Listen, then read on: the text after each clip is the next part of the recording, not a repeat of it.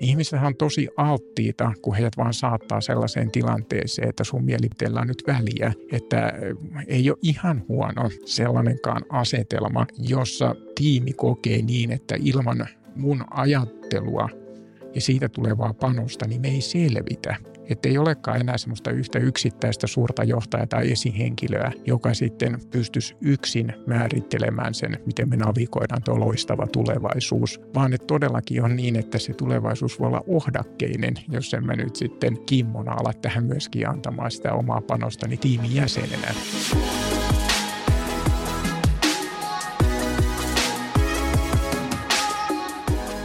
Rohkeuden ja uudistumisen puolesta puhujana tunnetulla Kimmo Huhtimolla on monipuolinen kokemus palveluiden johtamisesta ja kehittämisestä, ja Kimmon tekemisessä näkyykin valmentava ote, arvopohjaisuus ja yhdessä tekeminen. Tässä jaksossa puhumme Kimmon kanssa modernista johtajuudesta ja työelämästä. Minä olen Joonas Villanen, tervetuloa mukaan!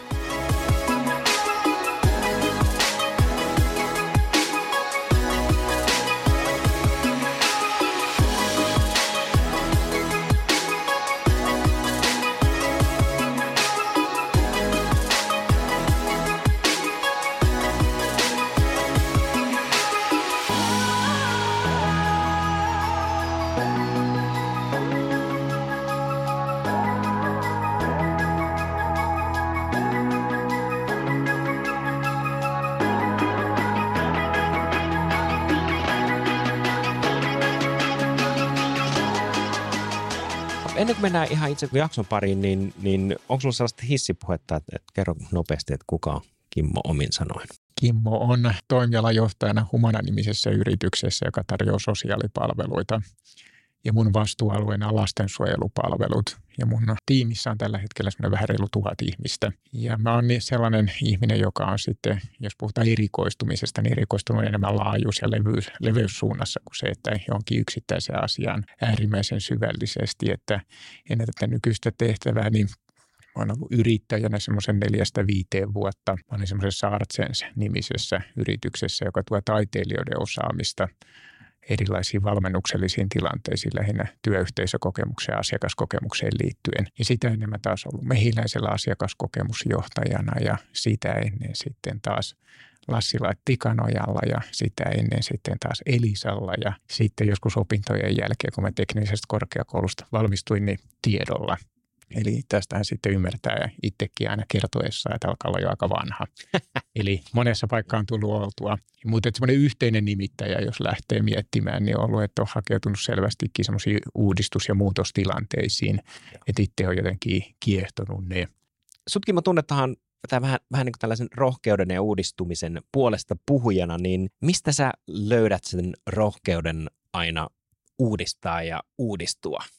Kuinka pitkä lähetys tämä olikaan. Että on pitkä ja monitahoinen, miettinyt sitä itsekin eri yhteyksissä, mutta ehkä sitten jos sieltä hakee jotain, jotain sellaista itselle isoa ja merkityksellistä, niin ensimmäinen asia on ihan arkinen uteliaisuus, että mitäköhän tapahtuisi, jos tehtäisiin toisella tavalla. Että siinä on ehkä vähän sellaista ripaus keksiä luonnettakin mukana ja insinööritaustaisena ihmisenä, niin ehkä siinä on jotain sellaista. Mutta kyllä se sitten, mistä se voima varsinaisesti löytyy, kun nämä uudistustilanteet ei aina ole kävelypuistossa, niin kyllä se on se, että tekee jotain merkityksellistä, jotain sellaista, joka on tunnetasolla itselle tärkeää. Ja vaikkapa nyt tällä hetkellä Humana-nimisessä yrityksessä niin vastaa lastensuojelupalveluista – niin jokunen vuosi sitten tuli sellainen olo, että mikä olisi se tapa itse te vaikuttaa siihen, että me päästäisiin yhteiskuntana eteenpäin ja luotaisiin parempaa maailmaa. Ja ajattelin, että lasten ja nuorten elämän helpottaminen voisi olla oikeinkin sitä. Kyllä se on semmoinen läpileikkaava näkökulma ollut sit muissakin organisaatioissa, että vaikuttamisen halu ja uteliaisuus ja merkityksellisyyden tunne noin lyhyesti. Mun täytyy pikkusen, koska sulla on tämä yhteys, että sä teet niin lastensuojelun ja nuorten kanssa yleisesti niin kuin, ö, duunia. Ja, niin mun täytyy kysyä, että onko sulla esimerkiksi ollut, jos sä mietit sun nuoruutta, niin oliko sulla esimerkiksi vanhempia tai oliko sulla jotain muita muit tällaisia hahmoja, jotka niin kuin rohkaisi sua, että, että, että joo, tee vaan. Et ihan hyvä, et hieno idea, että anta, anta palaa vaan. Et on, onko siellä jonkun sellainen yhteys, että onko sua rohkaistu nuoren ajattelemaan toisin tai tekemään toisin? Mä luulen, että osa saa kiinni, kun mä sanon, että mä oon 1900-luvun lapsi ja 1970-luvulla niin ehkä ei ollut se oma kasvuolosuhde mitenkään erityisen poikkeava siinä suhteessa, että ei siellä nyt välttämättä sille, kun me nykyään ajatellaan, niin käytetty semmoisia kannustavia ilmaisuja erityisen paljon. Mutta että kannustavuutta on monenlaista ja rohkaisua on kanssa erityyppistä, niin ehkä se tuli sitä kautta, että ei ollut rajoitteita, että sai tarttua. Ja mä olin sitten uteliaisuuteenkin viitaten niin sellainen luonne, että mä sitä mahdollisuutta selvästikin ja korttia lähdin kääntämään. Ja näkyy vaikkapa harrastuspuolella, että mä kovin päättäväisesti ikävaiheissa 12 vuotta viiva 17 vuotta niin rakensin semmoista motocross-kilpatallia, jossa ei ollut mitään realiteetteja pohjalla, että onko se mahdollista vai ei. Mutta sitä tehtiin ja tarkoitus oli maailma vallottaa ja sitten kuitenkin jäätiin aika kansalliselle ja piirikunnalliselle tasolle. Mutta se oli mahdollistava kasvuympäristö.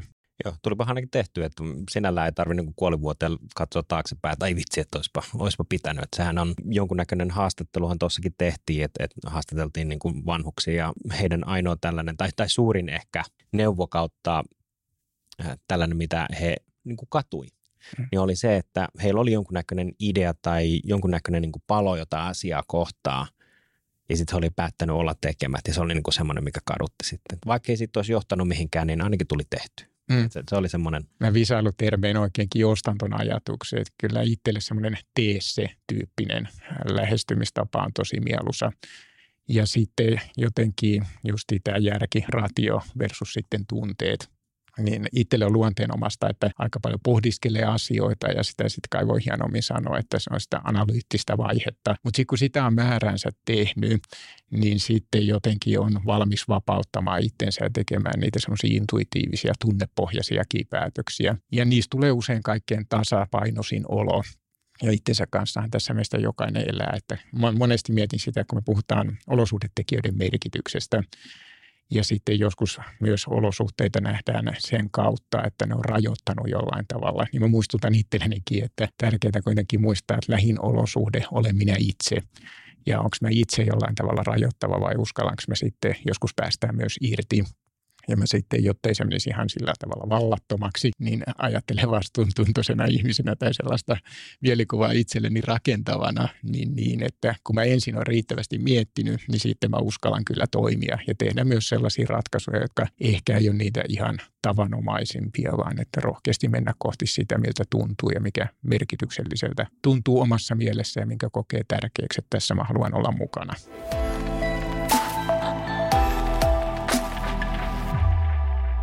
Hypätään Kimmo sun ensimmäisen vinkin kimppuun ja tänään puhutaan johtajuudesta, modernista sellaisesta ja sanoit ekaksi vinkiksi, että sä oot niin kulttuurialalla, että johtaja on kulttuurialalla, niin mitä se tarkoittaa tällä ja miksi tämä on sun mielestä tärkeää? No mä nostin sen, se oli mun mielestä jollain tavalla, tuntuu, että on salaperäinen vinkki sillä tavalla, että jokainen tuntee, että kulttuurin merkitys on keskeinen ja se klisee, että kulttuuri syö strategioita aamupalaksi, niin se on toistettu kymmenen kertaa ja kun se on kymmenen kertaa toistettu, niin seuraavat kymmenen ja me ollaan kaikki johtamistehtävissä olevat kuultu se monen monituista kertaa. Mutta että ehkä tuota otsikkoa, kun sitten vinkkinä suorastaan tarjoili, että olet kulttuurialalla, niin mulla oli eniten mielessä se, että miten luodaan erottuvuutta, että mennään jollekin poikkeukselliselle tasolle työyhteisönä, organisaationa, niin jotta se saavutetaan, niin jokaisen esihenkilö ja varsinkin johtotehtävissä, niin tulisi ajatella sitä kautta, että paitsi että on nämä asiat ja nämä palvelut ja tuotteet, mitä me tarjotaan ja nämä meidän rakkaat asiakkaat tässä ja nyt, niin se mun erottautumista tekevä tekijä ja pitkäkestoisen kilpailuedun lähde on se, että kykenenkö mä johtamaan kulttuuria. Ja jos se aikaisemmin ollut joku semmoinen ehkä enemmän sivuhuomio, että on ajateltu vaikkapa strategiaprosessin yhteydessä, sitten on se istunto, jossa mietitään, miten me saadaan se toimeenpano, että sehän näissä on vaikeaa, niin sitten todetaan, että hei, tämähän on kulttuurikysymys, me pitää varmaan muuttaa kulttuuria. Niin hyvä, että huomataan siinä kohtaa, mä ajattelen, että se on joka päivästä hommaa. Pitäisi rakentaa se johtajan ammatillinen identiteetti, jolla mä tarkoitan sitä, että mitä mulle itselleni tarkoittaa se, että mä teen työni hyvin, niin siinä pitäisi olla sillä listalla, missä on lukuisia kohtia. Me ollaan melkoisessa vaatimusviidakossa, mm-hmm. tarjolla monennäköistä tarvetta, mihin me pitäisi vastata, niin siellä pitäisi olla ihan ykkössijalla se, että johtaa sitä kulttuuria. Tässä on tosi usein, kun pureudutaan tiettyihin termeihin ja, ja sanastoon ja muuta, niin kulttuuri sinällään saattaa kuulostaa niin todella selkeältä. Mutta kuitenkin siellä on sitten niin kuin aina, aina johtajasta riippuen, niin helposti mennään siihen, että puhutaan samasta termistä, mutta sen tarkoitus on, on niin kuin vastaanottavalla puolella niin kuin täysin eri, jolloin tulee semmoinen niin kuin epäsuhta tai tämmöinen niin kuin kuilu siihen, tota, että jos puhutaan puhutaan viestinnästä ja kommunikaatiosta, sen pitäisi olla terävää ja tehokasta, mutta sitten jos meillä on tämä kuilu, kun puhutaan niin kuin samasta asiasta niin kuin eri, eri ymmärryksellä, niin, niin sen takia mä kysyn sulta, että mitä, niin kuin, mitä kulttuuri tarkoittaa sulle? M- m- miten sä, miten sä tota, määrittelisit kulttuurissa? Jos me googlattaisiin, niin mehän löydettäisiin sellaisia tosi jalostuneita ja pitkiä vastauksia, jotka on teoreettisesti oikein ja joiden heikkous on, että kukaan ei muista niitä. Mutta miten mä hyvin arkipäiväisesti ajattelen, niin mulle kulttuuri on niitä semmoisia meillä monesti tiedostamattomana olevia automaattivastauksia, jotka määrittää meidän toimintaa ja käyttäytymistä ennen kuin me ehditään edes ajatella. Eli ne on usein semmoisia limittyviä ja lomittuja toisiinsa vyyhteytyviä uskomuksia, käsityksiä siitä, miten täällä tulisi olla, mikä täällä toimii ja mikä täällä ei toimi. Voisi sanoa, jos tämä olisi runollisempi keskustelu, niin että semmoista vaistonvaraista myöskin. Eli korostan sitä alitajunnan merkitystä ja että ne siellä on ja usein me ei tiedetä niiden voimaa, että millä tavalla ne vaikuttaa missäkin tilanteessa. Me yleisellä tasolla ymmärretään, että ne on merkittävä asia, mutta esimerkiksi uudistustilanteessa niin ollaan siinä – vaiheessa, että jotta me päästään eteenpäin, niin meidän pitää joku kulttuurissa oleva asia kyetä käsittelemään yhdessä, niin sen tunnistaminen on ratkaisevan tärkeää. Koska jos me sitä ei tunnisteta, niin sitten me vaan tuutataan sitä pelkkää asiaa, joka PowerPointissa kolmella bulletilla niin näyttää tosi itsestään selvältä, että näinhän meidän tulee jatkossa alkaa toimimaan, että tämä on meidän strategia. Tähän yhdessä työpajailtu ja postitlaput kertoivat totuuden, että tätä me halutaan, mutta jos siellä on joku kulttuurillinen jarru, niin se ei etene. Tässä on mun mielestä hyvin mielenkiintoinen ja hyvin tärkeä pointti, että, että niin kun sä lähdit siitä, että meidän pitäisi jotenkin teoreettisesti määritellä niin ehkä jossain niin kuin tieteen nimissä. Nehän on yleensä sellaisia asioita, ne on nimenomaan ne, jotka ei pure siihen niin kuin tunteeseen ja se menee hyvin usein niin sitten, että jos lähdetään sieltä kulmahuoneesta niin kuin laskeutumaan, mennään sinne niin työntekijärajapintaan. Siinähän vaiheessa niin nämä tällaiset niin kuin ylätason pumpuli määritelmät, niin nehän ei uppoa, koska niissä ei ole minkäännäköistä niin tarttumapintaa. Että ne on hienoja määritelmiä, jotka jää tekemättä, koska niille ei ole löydy, lö, löytynyt sellaista niin kuin paikkaa siinä niin työntekijätasolla. Mun mielestä oli ihan hauska, mä luin siis itse noita tieteellisiä määritelmiä ja e, sinällään niin kuin niistä ei yksikään jäänyt mieleen, paitsi sitten Harvard Business Reviewn tällainen niin kuin kahtiajako, jossa jaettiin niin kuin se yksilö, eli se riippumattomuus ja sitten niin kuin keskinäinen riippuvuussuhde. Eli silloin me mietitään, että mitä se yksilö voi tehdä, millaisia vastuita me antaa yksilö, plus sitten, että no mitä sitten, jos nämä yksilöt toimii autonomisesti, niin mitä se tarkoittaa niin kuin tällä keskinäisellä riippuvuussuhteella, että miten nämä niin kuin päätösten teon ää, lopputulokset jalkautuu sitten niin kuin siihen isoon yhteisöön.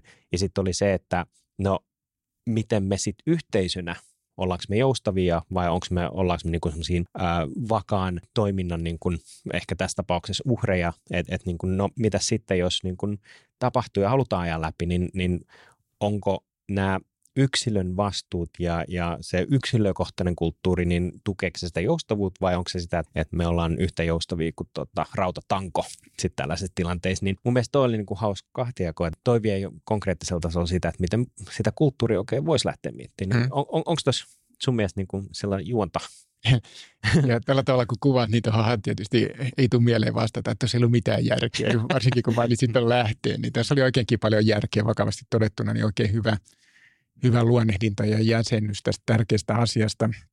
Yksi semmoinen itselle, kun on opetellut tätä asiaa niin erilaisissa uudistustilanteissa, niin mä aina korostan sitä, että paljon on tullut sieltä kantapääkorkeakoulun kautta, että on tässä on ollut se tie ja tuolla puolella on oja ja se on pitänyt käydä katsomassa ja sitten tässä on edelleen se tie, niin sitten oikastu ja vedetty sieltä toiselta puolelta. Ja sitten toivottavasti nykyään yhä useammin ja useammin niin ollaan siinä kaistalla. Mutta siinä on sitten se yksi semmoinen iso jollain tavalla havahtumisen paikka ollut se, että kun se kulttuurihan kertoo niistä uskomuksista, mihin aikaisemmin viittasin, ja nimenomaan sitten silloin, kun se on iso voima, niin yhteisistä uskomuksista. Ja mitä me pidetään täällä sopivana esimerkiksi. niin koska ne on yhteisiä uskomuksia syntynyt meidän historiassa yhteisten kokemusten kautta, niin mä oon tarkoituksellisesti käyttänyt sanaa yhteinen vissiin kolmesta viiteen kertaa. Olennaista on, että niitä kulttuurissa olevia asioita pitää muuttaa myös yhdessä. Eli se on yhteisen oppimisprosessin tulos, niin siitä johtuen, niin jotta pystyy saamaan siihen jonkun uuden näkökulman muuttamaan asioita, niin yhdessä pitää oppia myös se uusi. Eli se on joukko-oppimisen tilanne. Ja sitten mainitsin, että kokemusten kautta se on syntynyt siellä historiassa, vaikkapa kokemuksena siihen, että miten johtajat reagoivat joihinkin tilanteihin, niin se on muovannut sitten koko yhteisön käyttäytymistä ja odotuksia, että miten sitten jatkossakin reagoi. Niin jotta sitä pystytään muuttamaan, niin meidän täytyy kokea joitakin uuden tyyppisiä tilanteita yhdessä ja kokea. Eli siinä tulee se kokemuksellisuus ja se taas synnyttää tunnetta, joka sitten on voimakkain muutosta ajava voima. Tuli mieleen tällainen psykologinen ilmiö, tämmöinen IKEA-effekt. Ja sitä on jossakin määrin käytetty myös niin kuin yrityskulttuurin, kun lähdetään rakentamaan jotakin uutta, kuten mainitsit, että meidän täytyy luoda jotain uutta, jotta me saadaan tietyllä tapaa se yhteisön mukaan siihen muutokseen. Ja, ja toi IKEA-efekti on vähän niin kuin siinä, että, että, että jos nämä työntekijät osallistetaan siihen uuteen uuden luomiseen, niin se sitoutumisprosentti on niin kuin moninkertainen verrattuna siihen, että vaan sanotaan, että okei, me on päätetty näin, että tehkää. Että tämä on nyt meidän uusi kulttuuri. Onko sinulla kokemuksia tällaista niin kuin työntekijöiden niin kuin osallistamisesta, että kuinka tärkeää esimerkiksi johtajan olisi osallistaa sitä työntekijää ja, ja, ja tota, keskustella ja olla avoin niille ideoille ja niin kuin fasilitoida semmoinen kulttuuri, että annetaan mahdollisuus osallistua ja tehdä. Niin on, onko sinulla kokemuksia siitä, että, että, että niin kuin onnistumisprosentti, niin kuinka paljon se kasvaa. Jos lähtee karrikoiden ääripäistä liikkeelle ja ajattelee, että on tosiaan ollut joku semmoinen mietintö taustalla, että on mm. haettu sitä, mikä on se meidän yhteinen linja, usein niitä kutsutaan strategiaprosesseiksi. Mm. Sieltä on tullut joku lopputulema, ja ollaan siinä vaiheessa, miten sitä saadaan aikaiseksi ne ihan käytäntöön asti no se vanha malli, ja aina on ollut moderniakin johtamista, mutta sanotaan nyt yksinkertaistaan se vanha malli, niin on ollut sellainen, että sitten kun se on paperilla valmis, niin sitten se kerrotaan muille aika yksisuuntaisesti ja oletetaan, että muut lähtee sitten tekemään. Niin kuin hyvin tuossa luonnehdit, niin sitten on havaintoja, että se ei kuitenkaan ole ihan paras malli, että sillä tavalla lähtee uuteen suuntaan, niin ne, jotka olisi muutenkin lähtenyt, jolloin se vaikuttavuus sillä strategiatyöllä on aika ohut. Ei saada suuria kansanjoukkoja ainakaan innostuneesti etenemään. No sitten on siirrytty jo hyvin pitkä aika sitten, varmaan 15 vuotta hyvinkin ainakin suomalaisessa johtamiskulttuurissa, niin semmoiseen osallistamisen aikakauteen. Ja siinä me kaikki muistetaan, että flappitaulu tuotiin yhtäkkiä neukkareihin ja siellä sai piirrellä kaiken näköistä ja ei siinä vielä kaikki TV Shop henkisesti voi sanoa. Saatiin myös postit-laput ja jossain vaiheessa ne muuttui eri värisiksi. Ja saatiin sitten laittaa niitä seinille ja se oli oikein hyvä kehitysaskel, että sehän edisti nimenomaan sitä, että väki koki olevansa työstämässä ja mielellään jo siellä suunnitteluvaiheessa – sitä linjaa hakiessa, ei pelkästään toimenpanon suunnittelussa. Ja itse elänyt sitä vaihetta tosi voimakkaasti ja ollut se, joka on tullut palavereihin sen postit-lappupinon kanssa. Ja jostain organisaatiosta, kun mä pois, niin läksiäislahjaksi mä sain flappitusseja ja postit-lappuja, koska mä olin jollain tavalla selvästikin henkilöitynyt ihmiseksi, jolla aina repullinen niitä mukanansa. Kun kottikärryillä ei oikein päässyt liikkumaan, niin mä tyydyin reppuun, mutta määrä oli suuri. Ja. Kuitenkin mä huomasin sen, että ei se uudistuminen tapahtunut siellä organisaatiossa ihan niin hyvällä äh, laukalla kuin mikä oli se oletus ja mikä oli se tunnelma ehkä niissä työpajaolosuhteissa. Kaikki tako rintaansa sille, että totta kai tämä tehdään, mutta tarki olisi vähän vaisumpaa sen uudistuksen etenemisen osalta. Ja siinä sitten tuli noin kymmenen vuotta sitten itselle se havainto, että jotenkin pitäisi pystyä sitä tunnetekijää enemmän vielä työstämään. Tämä ei riitä, että oli hyvä kehitysaskel, otettiin väkeä mukaan, mutta että se, että miten me yhdistetään siihen se elementti, että ihmiset alkaisi tuntemaan merkitykselliseksi sen päämäärän, eli siihen rakentustunnesideet. Siinä on se varsinainen voima. Ja siihen liittyy ihan näitä perinteisiäkin osallisuuden luomisen keinoja, mutta että tätä kautta ajatellen päätyi sitten itse siihen – yrittäjävaiheeseen yhdessä näyttelijä Niina Nurmisen kanssa, joka on perustanut tämmöisen Artsense-nimisen Niina yrityksen. Oli, tota, meillä haastattelussa myös. Joo, näin mä oon kuullut. Joo. Ja sieltä taiteen suunnasta oli tullut muun muassa tämmöinen foorumteatterimenetelmä, joka mahdollistaa, että sitä uudistustilannetta käsitellään taiteen keinoin ja silloin siihen syntyy siihen päämäärään niin semmoinen ihan erilainen tunneside ja nimenomaan arjessa vaikuttava ää, asia syntyy sitä kautta, että ihmiset pystyy tunnistamaan siellä omassa työyhteisössä niitä tilanteita, mitä on taiteen on käsitelty ja siirtää sitten niitä hyviä havaintoja sinne ihan joka päivä sen tekemiseen. Eli mä näen tästä tämmöisen portaikon, että on ollut se ensimmäinen aika yksisuuntainen vaihe. Sitten on ollut se, että otettu jotain osallisuutta luovia työkaluja käyttöön ja nyt sitten pyrkimykset yhä enemmän ja enemmän tulisi olla siihen suuntaan, että huomioidaan sen tunnetekijän merkitys. Ja tyypillisestihän organisaatiot, jotka jollain tavalla on pärjääväisiä alallansa, monessa asiassa täytyy olla hyviä, jotta on saavuttanut sen aseman, niin on jo tässä portaikossa sillä korkeudella, että päästäkseen eteenpäin ja varsinkin sille erottuvalle tasolle, niin pelkästään niiden ratiotekijöiden toisteleminen ei riitä että jos se riittäisi, ratiota on toisteltu niin pitkän aikaa, että jos se riittäisi, niin sitten olisi tapahtunut jo se äärimmäiselle huipulle nouseminen. Ja se puuttuva elementti on mun käsityksen mukaan sen tunnetekijän kytkeminen siihen käsittelyyn mukaan. Ja siinä sitten varmaan vielä aika hakee niitä parhaita keinojansa, mutta itselle toi taiteen, taiteen tarjoama vaihtoehto on ollut sellainen tosi maailmaa avaava ja jotenkin löytänyt siitä ihan uuden ulottuvuuden viedä asioita eteenpäin.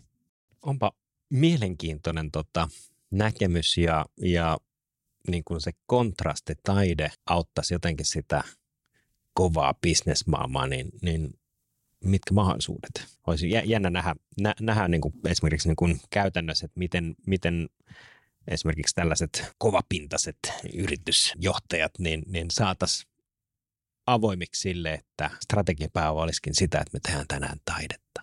Mm itselle se löytöretki alkoi tietystä uudistustilanteessa, missä piti sitten saada jotain uutta aikaiseksi ja Siinä oli kohtaamistilanteet, eli kysymys oli asiakaskokemuksesta ja työyhteisökokemuksesta se teema, jota piti pystyä sitten työstämään uudella tavalla. Ja sitten alkoi miettimään, millä muulla elämäosa-alueella jollakin ehkä aiemmin käyttämättä jääneellä lähestymistavalla, niin pystyisi kohtaamistilanteita nimenomaan työstämään. Ja sitten keksi, että se mitä me nähdään vaikkapa teatterin lavalla, niin nehän on kohtaamisia. Ja sitä kautta miettiä, että taiteilijoillahan voisi olla jotain annettavaa. Ja siitä lähti syntymään sitten se yhteistyö. Löysin Niina Nurmisen ja hänen yrityksensä ja sitten aikoinaan päädyin, päädyin sinne yrittäjäksi hänen kanssansakin. Mutta se on todella jännä, että jos nyt ajattelee näitä johtamisen uskomuksia ja semmoisia aikakausia, niin luovuuden merkityksestä on kanssa puhuttu jonnia aikaa – ja en tarkoita, etteikö sinne olisi päästy eteenpäin, mutta sitten samaan aikaan hieman hämmästyttää, miten me aina kerta toisensa jälkeen yritetään päästä eteenpäin samalla tavalla ja kuitenkin puhutaan luovuudesta. Ja se toisteisuus on jollain tavalla luovuuden jopa vastakohta. Niin miten vähän organisaatiot lähtee kokeilemaan jotain aivan poikkeavia keinoja, vaikkapa nyt sieltä taiteen maailmasta, tai se voi olla jotain ihan muutakin, mm. mutta et kuitenkin, että saisi jollain tavalla ruokittua sitä ajattelua, löydetty uusia näkökulmia. Uskon, että pitää yhdistää ihmisiä eri elämän osa-alueilta ja erilaisilla taustoilla, niin sitten voi syntyä jotain poikkeuksellista, joka itsellä sitten aina siihen erottautumisuskomukseenkin liittyen, niin sellainen tosi tärkeä elementti kaikessa johtamisessa – Tämän osion ehkä tämmöinen viimeinen, viimeinen tota, nosto, pakko lainata Simon Sinekki, joka sanoi, että jos niin kuin työntekijät ei rakasta sitä yritystä tai niin kuin asiaa, jonka eteen he päivittäin tekee työtä, niin ei kyllä ne asiakkaatkaan. Tästä johdettuna niin, niin kulttuuri on yksi ihan mahdottoman kova kilpailuetu, jota on todella vaikea kopioida. Niin mikä sun näkemys ja kokemus on ehkä tähän niin kuin kulttuuri- ja kilpailuetu kysymykseen, että tota, miksi kulttuuri on esimerkiksi niin kovin vaikea kopioida, että jos miettii, että mistä rakennetaan yritykselle kilpailuetu, niin kulttuuri, jos on siellä ykkösenä, että vaatii toki paljon duunia, mutta sitä ei kyllä sitten kukaan muu, muu vie sulta niin kuin käsistä.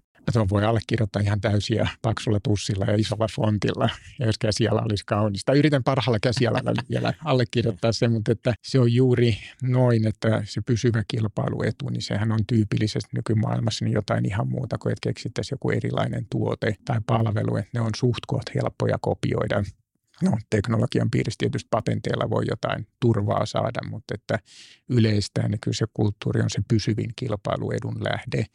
Ja miksi se on niin mahdoton kopioida, niin sen takia, että kun se on aina tietylle yhteisölle, puhutaan sitten työyhteisöstä tai mistä tahansa yhteisöstä, niin juuri sille ominainen ja niiden yhteisten kokemusten kautta syntynyt ää, käsitys siitä, mitä me ollaan ja usein tosiaan tiedostamaton.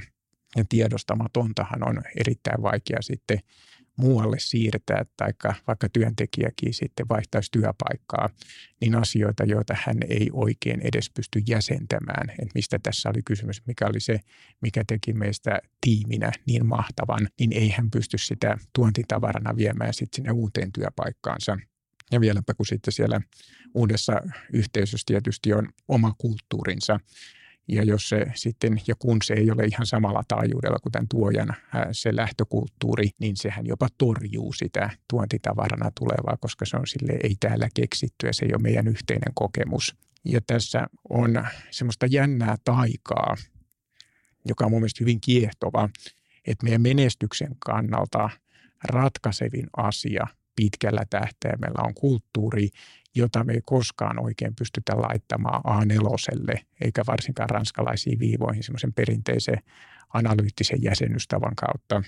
Tämä on mulle erityisen hohdokas aihe sen takia, että kun mun oma opintotausta on tuolta Otaniemen sisäoppilaitoksesta, eli mä oon diplomi-insinööri, ja mä oon sitten semmoisen koulutusputken käynyt, jossa totta kai kun me rakennetaan vaikkapa jotain koneita, niin on äärimmäisen tärkeää, että me pystytään syy-seuraussuhteet tunnistamaan hyvin täsmällisesti. Ja sitten kuitenkin kun tullaan ihmisasioihin, niin se semmoinen koneistotyyppinen lähestymistapa, niin sitäkin tarvitaan, että totta kai meidän pitää nähdä organisaatio myös riippuvuuksiensa kautta ja syy-yhteyksiä siellä pystyy tunnistamaan ja rooli pitää olla riittävän selkeitä ja pälä, pälä, pälä. Mutta jälleen kerran erottuva taso, niin se on meissä, meidän välisyydessä, niissä kohtaamistilanteissa ja mitä me pidetään vielä tärkeämpänä kuin ne kaikki muut tärkeät asiat. Mikä oikeasti merkitsee meille ja kuinka vahva se tunneside on, niin nehän ohjaa ne meidän arjen valinnat ja ei pelkästään minulla, vaan nimenomaan meidän keskinäinen.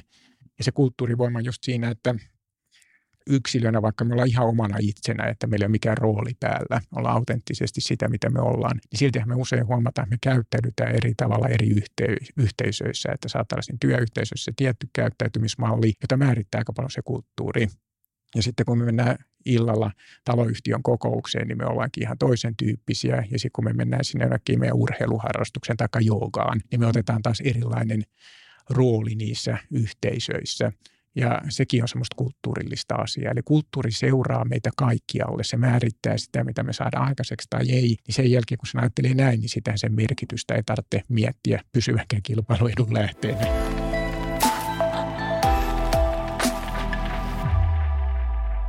Hypätään kaksonkin kimppu. Sä nostit dialogin ja tunteen, eli dialogi ja tunne tekevät sen eron. Miksi sä nostit tämän vinkin meille ja miksi on sun mielestä tärkeää?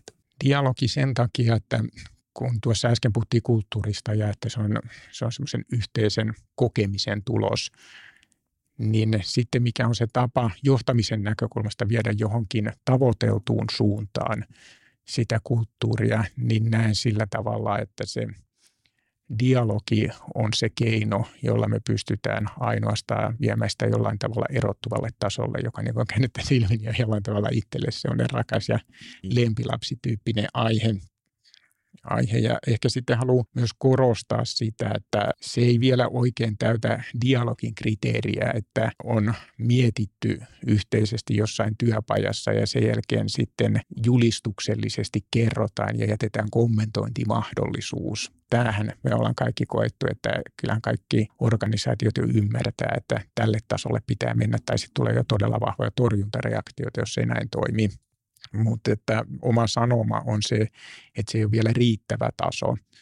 Ja mitä sitten se dialogisuus tarkoittaa, niin totta kai monensuuntaisuutta. Eli että työyhteisössä sitten, jos työyhteisöstä puhutaan, niin mahdollisimman moni osallistuu siihen keskusteluun muutakin kuin pelkästään kuunnelle, vaan tuo myös näkemyksiänsä esille. Ja sitten kun tullaan johtamistehtävää, mikä se johtajan identiteetti on, ja miten hän pitäisi ajatella, hänen pitäisi ajatella, mitä se hyvä johtaminen on, niin päätyy siihen ajatukseen, että johtajan tehtävä on synnyttää sitä dialogia sille tasolle asti, että voi puhua yhteisen pohdinnan tilasta. Ei pelkästään niin, että minä kerron sinulle mielipiteeni ja sen jälkeen sä kerrot oman mielipiteen. Tähän tulee kolmas henkilö, joka kertoo oman mielipiteen ja niin edelleen, vaan jopa niin, että me uskalletaan lähteä sillä aika avoimella kysymyksellä liikkeelle ja me yhdessä pohditaan ja muovataan sitä, että mikä olisi se, mitä kohti me pyritään ja yhdessä muovataan myös sitä, mitkä on ne askelkuviot, joilla me sitten tämä toteutetaan. Eli se on semmoista yhteistä, jos sieltä taiteen maailmasta ottaa sitten jonkunnäköisen vertautuksen, niin pitäisi tehdä yhdessä sitä käsikirjoitusta tai koreografiaa, mitä sanaa kulloinkin tehdään. Et siinä murretaan sellainen ajattelu, että on suuri ja pyhä suunnitteluvaihe erillisenä ja sen jälkeen tulee se jalkatyö, että se sitten pitää juosta sinne arkeen, arkeen ja että nähtäisiin erillisenä, vaan niiden pitää liukua toisiaan kohti ja myös yhtyä. Ja totta kai tämäkin havainto on jollain tavalla vanhaa perua, että aina puhutaan, että pitää jo suunnitteluvaiheeseen ottaa ihmisiä mukaan, mutta mä palaan siihen ilmaisuun yhteinen pohdinnan tila, niin arjessa kun alkaa havainnoimaan erilaisia hetkiänsä eri yhteisöissä, niin itse asiassa saattaa olla aika harvinaista herkkua, että on semmoinen olo työpäivän jälkeen, että me ihan oikeasti yhdessä mietittiin. Ja sitten mä korostan sitä myös, että kun me ollaan lajissa kuitenkin aina, silloin kun me puhutaan työelämästä, jotain pitäisi sitten saada lopputuloksenakin, niin se ei kuitenkaan saa jäädä pelkkään pohdinnan tilaa, vaan sitä pitää seurata sitten yhteinen tekemisen tila.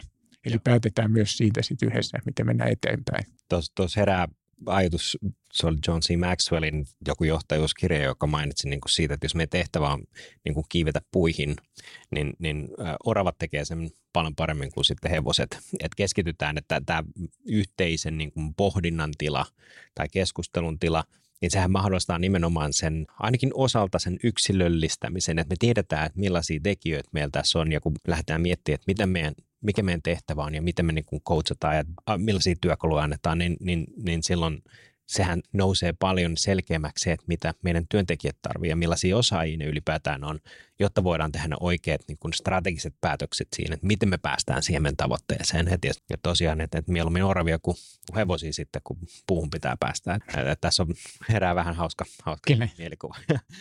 um, no totta, tämä tällaisen niin kuin yhteisen suunnan niin kuin luominen, niin, niin puhut tosi paljon niin kuin tunteesta ja, ja siitä tunnesiteestä ja pitää, pitää niin kuin päästä sinne vähän niin kuin syvemmällä sieluun, jotta, jotta me saadaan semmoinen niin kuin, äh, linkki, linkki luotua sen niin kuin meidän ehkä vision tai strategian tai kulttuurin tai minkä tueksi tahansa, niin on, onko sinulla jotain sellaisia niin kuin hyväksi koettuja tekniikoita tai strategioita, joilla sä oot saavuttanut sellaisen niin kuin tilanne, että sä oot niin kuin tavoittanut ihmiset? Tulee sellainen olo tämän kysymyksen äärellä, mikä on erittäin hyvä ja olennainen, että, että tekisi mieli lanseerata jotain todella isoa ja pöyheitä ja sellaista, että spottivalot syttyy tässä ympärillä. Mm. Että nyt, nyt on jotain sellaista elämää suurempaa mutta ollakseni avoin ja tunnustuksellinen, mikä on valinnut lajikseni, niin itselle sellainen suuri havahtumisen paikka, kun vetänyt noita erilaisia uudistustilanteita, niin on ollut se, että siirtyy hyvin tietoisesti johtajana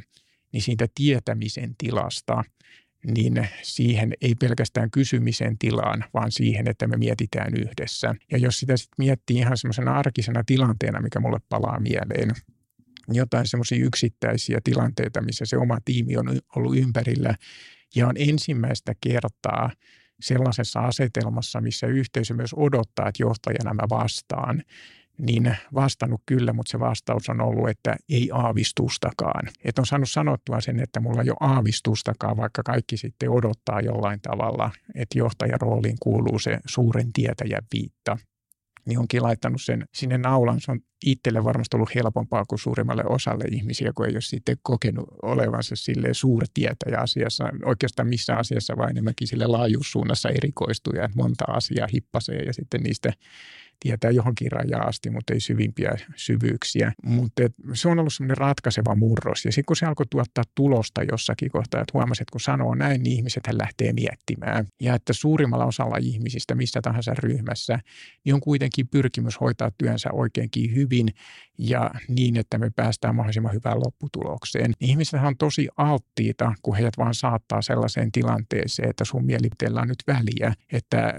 ei ole ihan huono sellainenkaan asetelma, jossa tiimi kokee niin, että ilman mun ajattelua ja siitä tulevaa panosta, niin me ei selvitä.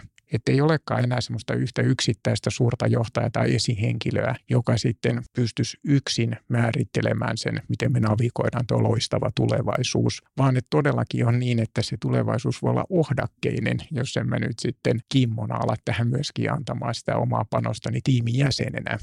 Ja miten synnyttää se tilanne, niin se vaatii meiltä johtajilta usein paitsi tämän asian tiedostamista, että se, että saa väen mukaan, niin pitää olla nöyrä sen suhteen, että pitää välttää kaikki sellainen ajattelutapa, että minulla yksin on ne suuret ajatukset. Enkä me yritä tällä tarkoittaa sitä, että meillä olisi johtajissa ihmisiä, jotka näin ajattelee, mutta jos sitä on edes jossain määrin, niin se heijastuu niihin vuorovaikutustilanteisiin. Ja pitää olla tosi paljas sen asian suhteen, että muodostetaan yhdessä se viisaus ja paras arvaus, että miten tästä kannattaa edetä. Se on tärkeä vaihe. Ja sitten mikä on taas johtajan toimeenpanoa, mikä on johtamisessa toimeenpanoa, ja uskaltaa sanoa ääneen se, että ei aavistustakaan, että mietitäänkö yhdessä, että sopisiko semmoinen yhteisen pohdinnan tila tunti tästä aiheesta. Mitä mieltä sä oot? Onpa mielenkiintoinen, eli hyvä johtaja osaa olla haavoittuvainen. Kyllä ja nimenomaan nöyrä sen tietämisensä äärellä. Sehän on sille, ja tässä mä uskon, että nuori sukupolvi on paljon jotenkin valistuneempi, on lähtökohtaisesti kenties koulun penkiltä tullessaan, mutta et itse on elänyt semmoisia aikakausia, jolloin vaikkapa koulujärjestelmähän tuotti aika paljon sitä tietämisen tilaa. Et kyllähän me oltiin joka päivä siellä koulussa niissä tilanteissa, että tietäjät tietää, ja sitten mä ehkä en viitannut, että se, niin siinä tuli se ero selkeäksi. selkeäksi. Ja siinä paljon hyvää. En yhtään tarkoita sitä, etteikö olennaista tietää ja opetella läksynsä, mutta sitten kuitenkin kun me halutaan tehdä ihmisten kanssa ja rikastaa sitä yhteistä tulevaisuuttamme monilla ajatuksilla, niin pitäisi pystyä jotenkin siitä asetelmasta päästää irti Joo. ja uskoa tosi vankasti siihen, että yhdessä kliseistä sanoa, mutta että meissä on enemmän. Hmm. Ja se on tyypillisesti niin, että jos seitsemän ihmistä miettii jotain teemaa, niin se vaan lopputulos niin on moniulotteisempi kuin se, että yksi vaikka olisi kuinka viisas, niin tekee sen yksin tai älykäs. Mutta sitten mä korostan sitä, että siihen johtajan taitoon kuuluu myös kuljettaa se prosessi eteenpäin, että se usein sitten tällä työtavalla, johtamistavalla, niin päätyy semmoisen tosi monihaaraseen se keskustelu, niin pitää pystyä myös vetämään sitä yhteen, että mitkä tässä oikeastaan oli niitä kaikkein tärkeimpiä asioita ja valita niistä joku. Ja sitä mä taas ajattelen aika pitkälti mä oon pahoilla, niin mä en ole keksinyt tähän parempaa ilmaisua, mutta mä kutsun semmoiseksi fasilitoivaksi johtamiseksi. Eli jos fasilitointi tarkoittaa myötävaikuttamista, niin että johtajan rooli on olla myötävaikuttamassa siihen, että saadaan pohdittua asioita yhdessä ja sitten päätettyä, mitä lähdetään tekemään ja sitten tukea siinä tekemisessä. Omassa mielessäni tämä on ihan miten kukakin sanotuksensa asettaa niin näen tämän jopa parempana ilmaisuna kuin se palveleva johtaminen, mitä nykyään paljon käytetään, koska tunnistan tilanteita, joissa se palveleva johtaminen on johtanut väärinkäsityksiin niin, että ajateltu, että nyt se esihenkilö on hovimestari ja että hänelle vaan sitten kaikki toiveet kun sysätään ja hänen pitäisi niitä sitten kyetä täyttämään. Ja onhan se esihenkilötyö, totta kai siinä on näitäkin piirteitä modernisti ajateltuna, mutta jotta korostuisi se, että se on jokaisen vastuulla, ei pelkästään esihenkilön, vastuulla, niin enemmän puhun siitä, että esihenkilö fasilitoi sitä meidän etenemistä ja pääsyä kohti tavoitteisiin, jotka on vieläpä yhdessä keksittyjä. Tavoitteisiin nyt kun mainitsit, ja tuo oli mun mielestä todella hyvä nosto, että, että se on aika kaksipuolinen miekka, pitää olla läsnä ja pitää olla haavoittuva, mutta samaan aikaan niin pitää pystyä pitämään se auktoriteetti, että tiedetään, että missä mis menee, se, niin kuin, miss menee se raja, sanotaanko näin. Ja tuossa heräsi ajatus siitä nyt niin kuin tavoitteiden asettamisesta, niin se oli Single Platformin Wiley Cirilli, joka sanoi, että periaatteessa niin kuin, että, äh, esimerkiksi tässä tapauksessa, kun on yhdessä, yhdessä keksitty ne tavoitteet, niin sen niin kuin johtajan tarkoitus ja, ja, ja oikeastaan tavoite näissä, kun lähdetään asettamaan niitä mittareita tavoitteet, niin on se, että ne on sellaisia, että ne on saavutettavia. Koska sitten kun me yhdessä saavutetaan, aletaan saavuttaa niitä tavoitteita, niin tämä niin kuin johdettavien joukko alkaa luottaa siihen päätöksentekoon. Ja silloin päästään siihen, että okei, että me, meillä on, on kyvykäs johtaja ja se on meitä varten ja se asettaa sellainen tavoitteet, että me on, on niin kuin saavutettavissa, eikä niinkään, että, että, että helposti tulee sitten taas, että, hei, maailmanvalloitus ja tuossa niin kuin katsoin sellaista sarjaa kuin Super Pumped ja se oli tämän ää, Uberin Uberin perustajan niin kuin tarina. Ja se on aika raakaa sille, että millaisia tavoitteita ja kuinka isoja niin kuin tavoitteita asetetaan. Ja kyllä se näkyy se niin kuin siinäkin, niin, niin sen tarina nyt ei sinällään keskittynyt Mutta mut se, että jos koko aika tavoitteet on ihan täysin niin kuin saavuttamattomissa, niin kyllä se syö ja nakertaa sitä niin kuin sekä omaa itsetuntoa, että sitä niin kuin yleistahtotilaa kuulu siihen joukkoon. Ja sielläkin vaihtuvuus oli niin kuin valtava. Toki siellä oli kulttuurillisia ongelmia, jos haluatte katsoa, niin en nyt tässä spoilaa, mutta siis niin kuin, että selkeästi siellä oli paljon ongelmia just sen takia, että se oli niin, kuin niin raakaa, että if you're in first, you last. Mitä tämä herättää sinussa, että, että niin kuin tällaisten tavoitteiden asetanta niin, että ne on saavutettavia, realistisia ja sitä kautta niin kuin ansaitaan sen niin kuin päätöksenteon luottamus johdettavissa, niin miltä tuo kuulostaa? Psykologinen turvallisuus on sellainen käsite, joka paljon nousee nykyään esille ja miksi nousee esille, niin se on niin äärimmäisen olennainen jos ajatellaan tämmöistä työyhteisöä vaikka, niin siellä pitää olla riittävä määrä semmoista psykologista turvallisuutta, jotta me uskalletaan olla omana itsenä ja ottaa niitä näkemyksiä myös esille. Ja sellaisissa tilanteissa varsinkin, jos ne näkemykset sitten on vähän eriäviä verrattuna jonkun toisen näkemykseen, niin siinä se punnitaan, että onko meillä oikeasti semmoista psykologista turvallisuutta, että me uskalletaan olla myös eri mieltä. Ja se on taas innovaatioiden syntymisen kannalta esimerkiksi äärimmäisen tärkeää, että me pystytään jotain erilaista tekemään. Ja siihen psykologiseen turvallisuuteen sit yhtenä ulottuvuutena voi nähdä, että liittyy semmoinen riittävä pystyvyyden tunne. Eli sulla pitää olla sellainen olo, että sä pystyt suhteessa niihin tavoitteisiin niin olemaan riittävän usein onnistumisten puolella, koska muutenhan sitten ollaan asetelmassa, jossa epävarmuus alkaa kukkimaan ihan sille haitalliseksi asti. Mutta mä näen tässä yhden poikkeuksen. Ja se on sitten taas sellainen, että jos me pystyttäisiin yhdessä päätymään sellaiseen ajatukseen, että meidän juttu just on se, että me ei ryhdytä mihinkään mahdolliseen, vaan että me ajatellaan nimenomaan, että taivas on vaan rajana. Ja jokuhan on sanonut karrikoiden sillä tavalla, että tavoite, joka on mahdollinen, niin on hyödytön. Että ei kannata asettaa sellaisia tavoitteita, mutta silloin se pitää olla nimenomaan semmoinen yhteisesti sovittu ja jo kulttuurinen asia – sen ehkä pitää, jotta me jaksetaan energisoitua siinä tilassa, niin sisältää myös, tai sisällyttää myös semmoinen leikillisyys tietyllä tavalla, jolloin me ymmärretään oikein hyvin. Me asetettiin vaan mahdoton tavoite, koska unelmat, niissä on paljon voimaa. Ja sitten me kuitenkin osataan nauttia myös siitä, että jos, siitä, jos se unelma on sata, niin jos me onkin saavutettu 17, niin me osataan nauttia myös siitä. Mutta jos on semmoinen hampaat irvessä mahdoton se tavoite, niin sen toimivuuteen mä en usko. Et jos ajattelisin, että joskus kuntoilu mielessä, niin juossu sille, että kuntoilutapahtumatasoisesti käynyt, sitten sai läksiä lahjaksi yhdestä työpaikasta sitten juoksuvalmennusta niin olihan tosi tärkeää, että jos puhutaan 10 kilometrin juoksuajoista, niin hän ei asettanut mulle tavoitteeksi heti sitä puolta tuntia, joka olisi mulle ollut täydellinen utopia.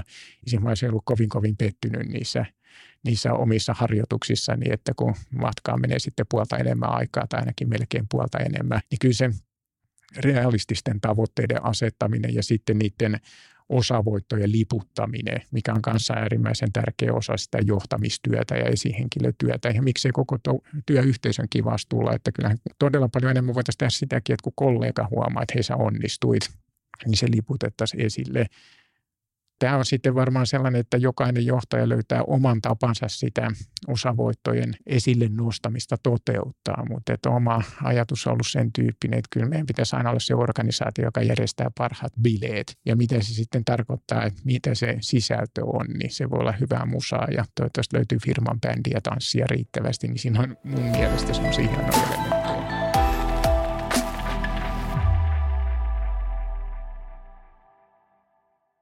Tähän jakson loppuun myypätään kolmannen vinkin kimppuun ja sun kolmas vinkki on hyvin lohduttava. Sä sanoit, että johtaminen on aika tavallista puuhaa. Mitä se tarkoittaa tällä? Jos mä kerron oman kiertokulkuni kautta ja tuossa aikaisemmin sivusin sitä, että meidät jotenkin ehkä kasvatetaan tai me itse sitten myös vahvistetaan sellaista mielikuvaa, että pitäisi tietää ihan hirveästi. Ja kyllä mä tunnustan, että itsekin kun olin niissä ensimmäisissä esihenkilötehtävissä joskus vuosikymmeniä sitten, niin tuli muutama hyllymetri luettua. Silloin ei vielä googlattu niinkään, niin tuli luettua, että mitä sitä oikeastaan tarkoittaa. Ja sittenhän siinä menee vähän pökkyrälle jossain kohtaa, että sitä viitekehystähän riittää ja kirjaviisautta riittää. Ja millään tavalla ei ole arvottava niin, että näkisi merkitystä semmoisella ajatuksen ruoalla. Mutta mulle itselle oli tärkeää, ja ymmärrän, että jokainen omalaisensa tässäkin asiassa, mutta henkilökohtaisesti mä koen, että jossain kohtaa oli tärkeää myös päästää niistä kirjoista irti ja alkaa ihan vaan hakemaan sitä omaa tapansa johtaa. Ja tämä tapahtui mulla ehkä semmoinen 15 vuotta sitten suurin piirtein. Ja mä löysin itteni semmoisen hyvin lohdullisen ajatuksen ääreltä, että oikeastaan tämä johtaminen on aika tavallista puuhaa, että tämä on ihmissuhdeammatti. Ja jos ajattelee, että mikä toimii ihmisyhteisöjen kanssa ja lisää siihen sen, että silloin kun pyritään tavoitteelliseen toimintaan, niin sitten on jo tosi vahvoilla. Ja sitten niitä oppeja, mitä tuossa matkan varrella on päätynyt korostamaan, niin on nimenomaan se vuorovaikutuksen merkitys, rakennetaan yhteyttä ihmisten välille, dialogisuutta, sitä yhteistä mietintää, että miksi me oikeastaan ollaan olemassa ja mihin me pyritään yhteisönä – sen suunnan määrittelyn lisäksi sitä toimeenpanoa yhteistä miettimistä, sen etenemisen fasilitointiin, niin nämä on todella semmoisia arkisia asioita. Kärjistää voisi todeta, että tässä lajissa mun käsityksen mukaan pystyy sangen mukiin menevästi, enkä tässä nyt viittaa itseeni, mutta että pärjätä, vaikkei nyt niin kauhean montaa johtamisopasta olisi läpilukenutkaan, mikä ei tarkoita sitä, etteikö niistä voi oikeinkin olla hyvää, hyvää semmoista ajatuksen ruokaa saatavissa, joka auttaa sitten löytämään sen oman johtamistyylinsä.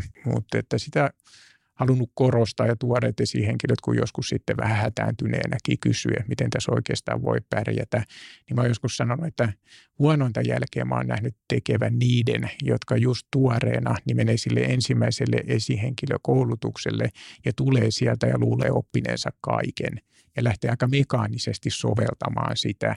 No onneksi tämä on harvinaista, että ihmiset ymmärtää sitten, ja nykyään se varmaan tuodaan koulutuksissakin esille, että johtaminen on tilannesidonnaista ja sitten viime kädessä tosi yksilöllistä, että sun pitää huomioida, että eri ihmisillä on erilaiset tarpeet ja odotukset johtamisella ja sen takia kaavat ei toimi.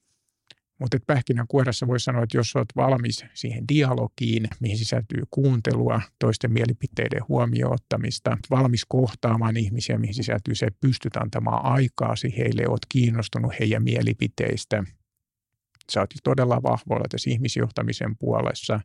Ja sitten jos vielä pystyt fasilitoimaan, me asetetaan tavoitteet ja yhdessä mietitään sitä, että miten, millä askelilla ne saavutetaan.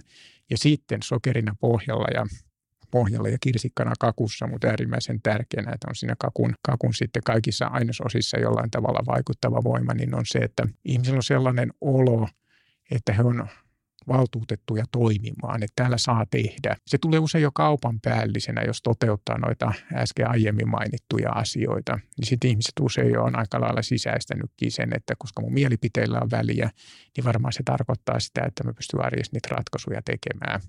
Mutta se vaatii usein tukemista, koska varsinkin jos me muutetaan jotain että uudistustilanne, niin niihin aina sisäänrakennetusti sisältyy se ajatus, että rohkeuttakin tarvitaan ripaus. Ja siinä varmaan me kaikki ihmiset suurin piirtein samanlaisia ollaan, että silloin kun rohkeutta tarvitaan, niin kaveri on hyvä olla. Ja johtaja voi olla se, joka tukee sitä, että uskaltaa lähteä yrittämään.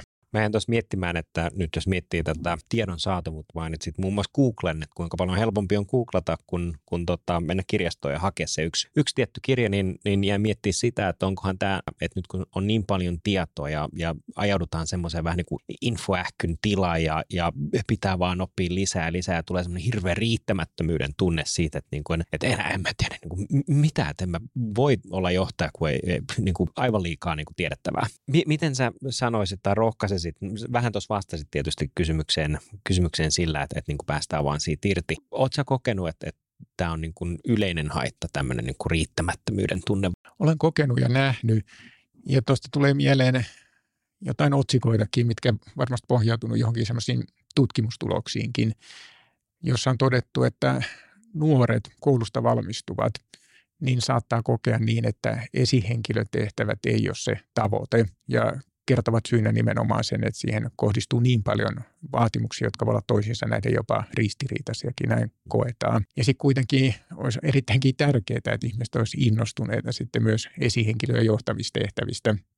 Ja ehkä toi kun sanoo lohdutuksen omaisesti, että on oikeastaan aika tavallista puuhaa ja todella inspiroivaa, niin joskus käyttänyt semmoistakin ilmaisua kuin tavisjohtaminen, millä mä en tarkoita sitä, että kukaan meistä olisi tavissa-sana millään tavalla kielteisellä tavalla arvottavassa merkityksessä, vaan siinä tosi mun mielestä jollain tavalla kauniissa ajatuksessa, niin mä sen koen, että aika tavallisin ottein pystyy saavuttamaan hyviäkin tuloksia, että ei pidä sillä tavalla glorifioida tätä ja tehdä tästä erityisempää kuin mitä tämä on. Uskon, että ihmiset kantaa ehkä liikaa huolta siitä, että pitääkö olla kaikki omaksuttu ja joka ikinen keinoni omassa temppuvalikoimassa.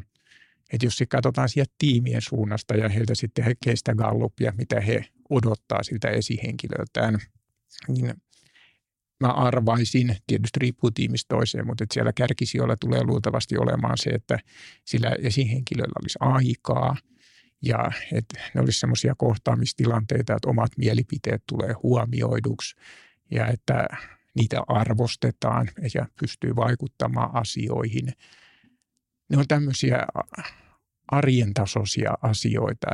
Joskus sanonut silläkin tavalla – että se, mikä toimii perheessä, niin toimii työpaikalla. Jos ajatellaan tämmöisiä vuorovaikutuksellisia asioita, keittiön pöydän ääri on ihan hyvä harjoituspenkki. Penkki ei tarvitse kertoa ehkä sen ääressä istuville. Mä harjoittelen tässä myös tiimipalavereita varten, mutta kuitenkin se palauttaa mieleen sen, että on kysymys asioista, jotka tapahtuu ihmisten välillä tai jää tapahtumatta.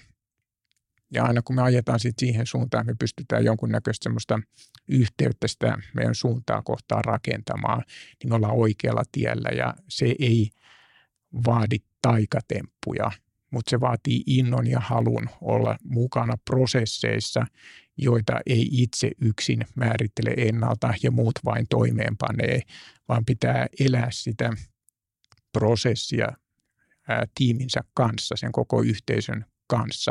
Ja tässä on varmaan paljon sitä samaa, jota on tapahtu, kun on käytetty vuosikymmeniä sitä ilmaisua, että pitää johtaa edestäpäin. Mutta mä koen, että silloin vielä joitakin vuosikymmeniä sitten siinä on varmaan monen mielissä ollut aika vahvasti kuitenkin se, että minä ainoana ja ensisijaisena ja joskus jopa yksinomaisena, jopa rajaavana niin vastuunkantajana. Ja tämä ajattelutapa, mitä itse tässä nyt viljelee, niin perustuu kuitenkin semmoisen jaettuun johtajuuteen. Eli kaikki on mukana siinä yhteisessä talkoossa, sitä suunnittelemassa ja sitä tekemässä, mikä ei tarkoita sitä, etteikö mulla johtajana sitten omasta tiimistäni olisi se ensi- ja viime kätinen vastuu. Ja mihin viitasit tuossa yhdessä omassa kommentissani, tai kommentissasi viittasit, niin johtajallahan on usein myös se, ei aina niin kiitollinen tehtävä, niin panna asioille piste. Eli kun me sitä ollaan yhdessä jotain aihetta työstetty ja sitten se menee moneen suuntaan ja ei ehkä löydy sitten se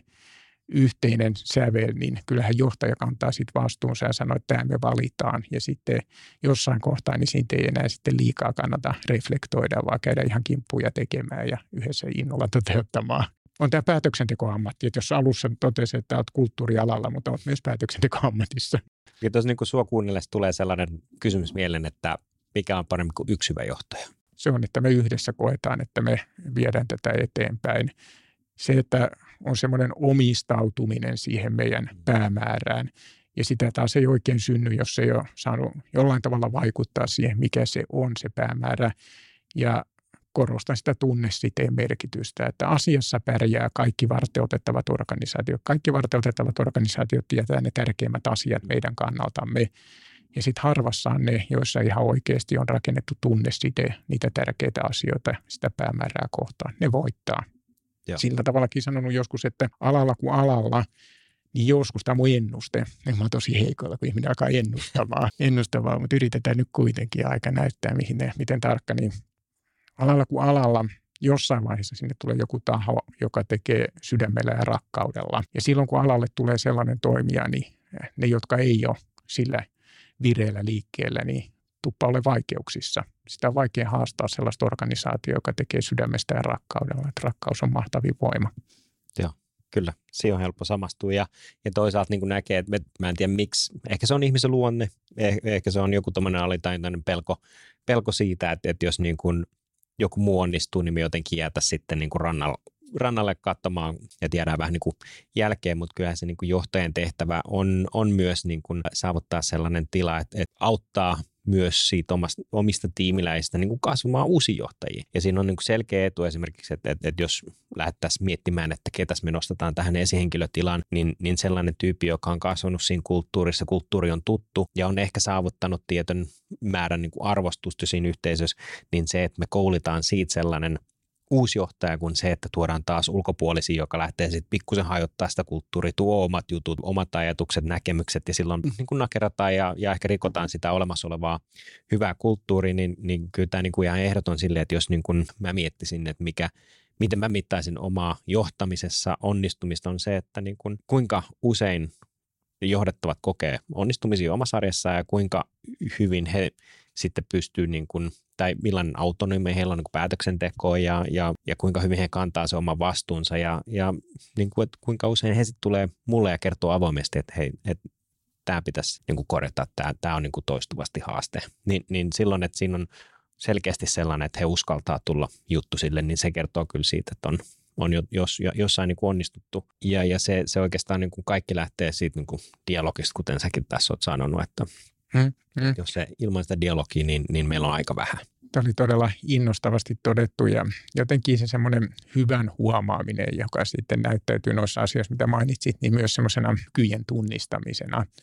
Et sillä tavalla viime vuosina alkanut enemmän ja enemmän ajattelemaan. Tähän tehtävä erittäin isolta osin kuuluu se, että tutkan pitää koko ajan pyöriä, että mitä kykyjä täällä on löydettävissä – tästä mun tiimistä ja näistä ihmisistä mun ympärillä ja vieläpä sellaisia kykyjä, mitä ihmiset ei ehkä itse edes huomaa enää, että he vaan on hyviä ja sitten heille on saattanut tulla jotenkin alitajuisesti semmoinen, semmoinen tilanne, että he ei enää edes itse keksin nostaa niitä esille. Että heillä on semmoinen tunne, että tälle osaamiselle kenties nyt tässä ei ole edes käyttöä. Ja sitten löytää niitä sieltä, niin se on tavattoman vallottava ja antava tunne esihenkilölle – ja sitten, mitä tietää joitakin sellaisia tapauksia, että on löytänyt ihmisestä jonkun semmoisen, mikä meidän on kannattanut todellakin ottaa esiin ja vaikkapa johtoryhmän pöydän ääreenkin, niin ne on aivan parhaita tarinoita ja näissä ihmisissä se kipinä on jotain sellaista, että mennään liikuttavuuden tasolle, kun näkee, että ihminen,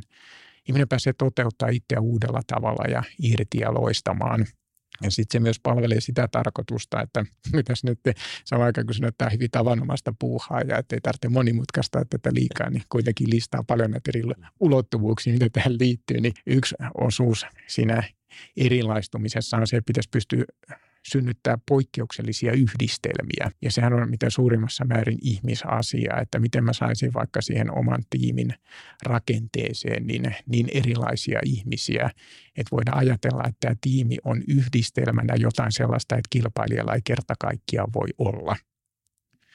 Niin se on asia, johon pitäisi keskittyä itsekin koko ajan enemmän ja enemmän ja antaa sille aikaa – ja siinä ei oikein voi sitten onnistua ilman sitä, että yrittää koko ajan löytää ihmisistä heidän sitä hyvänsä ja poikkeuksellisuuttaan ja sellaista ehkä piilevänä vielä tässä hetkessä olevaa, mutta joka voisi meille yhteisesti merkitä enemmän kuin mitä me tällä hetkellä nähdään.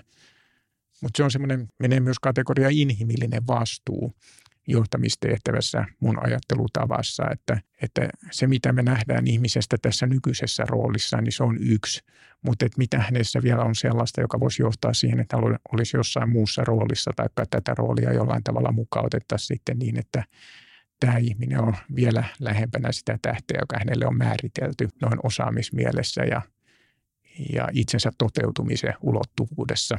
Eli vähän niin kuin sitä, että sen sijaan, että me katsotaan puhtaasti vaan mitä osaamista on, niin senhän voi aina kouluttaa tai opettaa tai oppia vähän niin kuin tekemällä, mutta ne sisäiset tällaiset pienet ihmisen, ihmisen tota, luonteenpiirteet tai tahtotilat tai ambitiot tai mitä ikinä, niin ne, ne, ne on sitten sellaisia, mitkä on vähän huonommin monistettavissa. Kyllä. Siinä epätodennäköisten yhdistelmien luomisessa, niin se on todella kiinnostavaa. Siinä on erittäin paljon mahdollisuuksia, mutta ehkä sellainen, mikä siinä on sille tielle lähtiessä ja sitä on tullut tehtyä jonkun verran, niin on ehkä huomioitava, että se ei ehkä ihan lyhyellä tähtäimellä niin vaikuta kaikkein tuloksekkaimmalta reitiltä, koska kun luo semmoisen epätodennäköisen yhdistelmän tosi eri taustaisia ihmisiä, niin siinähän on jo valinnut oikeastaan sen, että synnytetään se yhteisen mietinnän pohdinnan ja toistemme hakemisen tila, jonka merkitystä tuossa aikaisemmin korostin.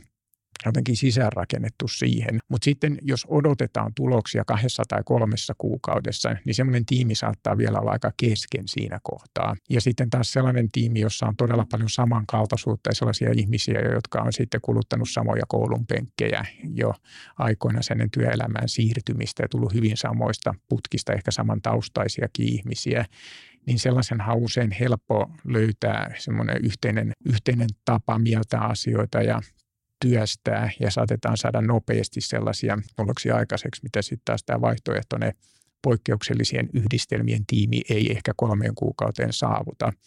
Mutta tällaiseen podcastiin voisi kuulua myös se, että esitän kuin rohkein väitteen, niin mä väitän, että se poikkeuksellinen taso ja kilpailuetu synnytetään kuitenkin sillä, että tehdään pitkäjänteisesti asioita ja varataan siihen tiimin rakennukseen ja yhteisön kehittämiseen aikaa ja on semmoinen jatkuvuusajattelu mukana. Ja myös ihan sellainen, että ajattelee, niin kuin joskus sanotaan, että aina organisaatiot pitäisi sitten, jos sieltä joskus lähtee, niin jättää parempaan vireeseen kuin ne oli tullessa – niin, niin ehkä senkin ajattelun mukaisesti, mikä ei ole ikuista, mutta miten saataisiin sitten parannusta aina aikaiseksi, niin se tarkoittaa sitä, että meidän pitää luoda yhteisön uutta voimavaraa ja sitä henkistä pääomaa, niin uskon kyllä oikeinkin siihen, että tämä on myös sille positiivisesti tarkoittain niin kasvatustehtävä, kykyjen etsintätehtävä.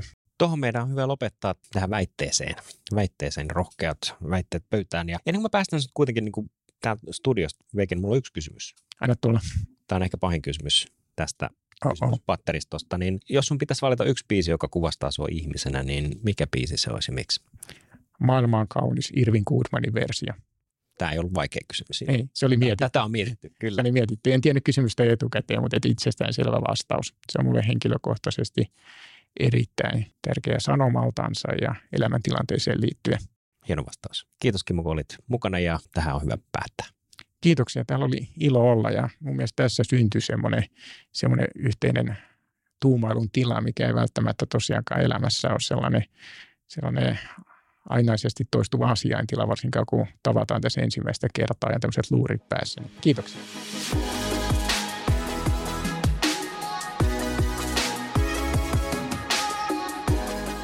Ja näin olemme jälleen saaneet Aimo Annoksen uutta ajateltavaa. Podcast-jaksojen tiivistelmät ja yhteenvedot löydät osoitteesta content.vooli.fi.